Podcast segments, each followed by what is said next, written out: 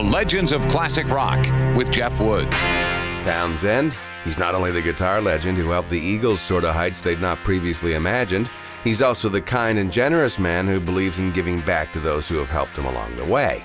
After touring as the opening act on The Who's Tommy Tour, Joe Walsh gave Peter Townshend a gift that would keep on giving.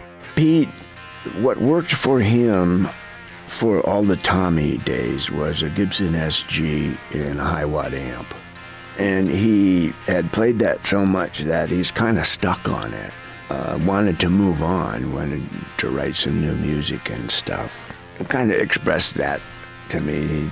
And, and, and, I'm real superstitious. I think there's guitars. There are guitars that have magic in them. And I, I don't know where it comes from, but I'm a little superstitious that uh, there's guitars that have that inside them. And one of those is called a Gretsch 6120.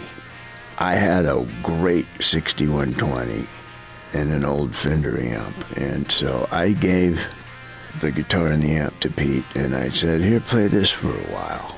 And uh, that's the guitar he used for the bulk of Who's Next. The Legends of Classic Rock.